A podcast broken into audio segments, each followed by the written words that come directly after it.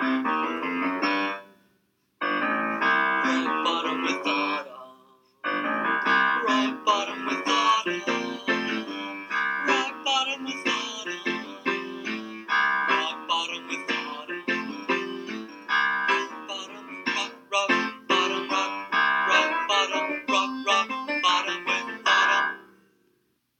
This whole coronavirus hoax has lasted so long, and it's ruined all of my plans. I'm starting to think that people will be wearing masks forever. And if I'm not allowed to hang out with my friends safely, why are they making us go back to school? It's only been a quarter into the school year, and I already feel we've been here for so long. Anyways, today is the first day of the second quarter. I prepared my lunch last night so that I'd be ready to go in the morning. I packed a ham and cheese sandwich, lemon yogurt, prunes, and mustard chips. I got on the bus at 8:10 and as I did, I knew that I was going to have a bad day already. Mark, the bus driver was playing Elvis music like he always does.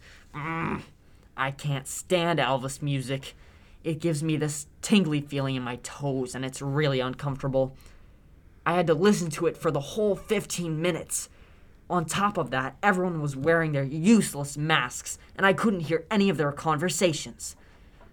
Hey guys, hey, what are you talking about? I asked. Nobody must have heard me because there was no response. I got off the bus when it pulled up to the school, and guess who was at the door, holding it open for me?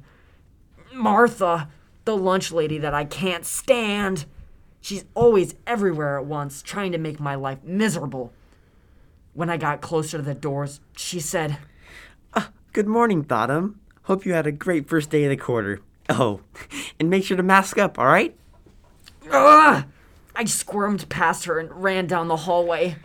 As I ran, I felt my breathing become shallow and labored. then, just as I got out of reach of Martha, Earl, the band kid, came up to me and said, Hey, Totem. You doing alright? You don't look so good today. I'm fine, Earl. Thank you. My my allergies are really bad right now. That's all. The beginning of the day started off horrible, but it only got worse as it went on. More people were telling me I looked sick, and then at lunch when I opened, my lunch sack, my ham sandwich was warm. I had forgotten to pack a cold pack. I had to throw it away because it smelled really suspicious. During art class that afternoon, my mom showed up and picked me up in her car. Eugene, the art teacher, as I walked out of the classroom and to my mom's car, said, Bye, Thottum. Stay safe out there. Thank goodness I was finally out of this pigsty of a school. When I got into the, my mom's car, she said, Uh, hey, Thottum. I heard you weren't feeling the best today. How about we go for some ice cream? Okay. As we were driving, I realized that it was slightly odd that she would take me out of school to get ice cream. She never had before. I also noticed that she was wearing a mask. But why? I only realized my mom's ulterior motives once it was too late. We pulled into the hospital and up to the COVID testing line. What? Mom, what are we doing here? Fast forward 24 hours, and I was stuck in my room because I had been tested positive for the virus. I had to quarantine for two whole weeks, but it wasn't my fault. It it must have been Martha, the lunch lady, that gave it to me while she opened the door for me yesterday morning. I knew she was up to something.